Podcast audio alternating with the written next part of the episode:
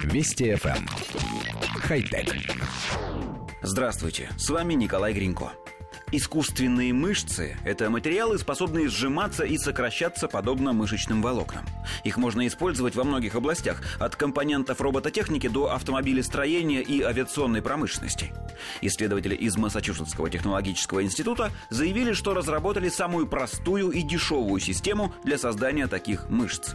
Ключевой компонент, из которого ученые сделали волокна – недорогой и широко распространенный нейлон.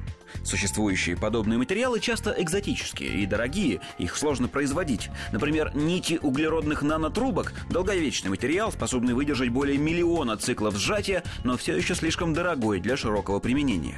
Сплавы с эффектом памяти формы дешевле, они обеспечивают прочное натяжение, но выдерживают всего тысячу циклов.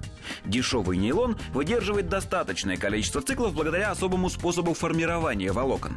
Они в результате обладают необычным свойством. При нагревании уменьшаются в длину, но расширяются в диаметре.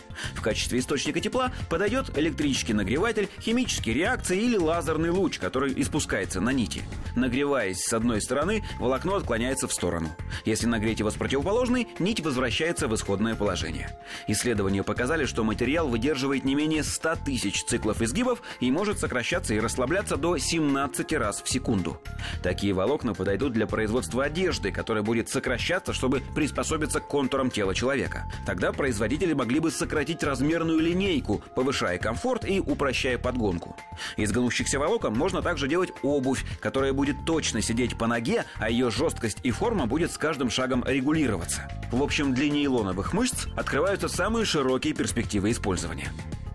Коллектив редакции нашей программы сразу же вспомнил песню из кинофильма 1968 года «Мужской разговор». Говорят, что будет сердце из нейлона А говорят, что 200 лет стучать ему А может это по науке и резонно А по-нашему, ребята, ни к чему Получается, что автор текста Игорь Давыдович Шаферан почти полвека назад предсказал современную нанотехнологию.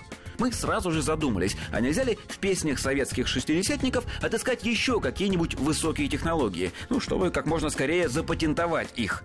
Но пока смогли вспомнить только идею о том, что понедельники надо взять и запретить. Нам кажется, что этот проект вряд ли можно запатентовать. Хотя... Вести FM. Хай-тек.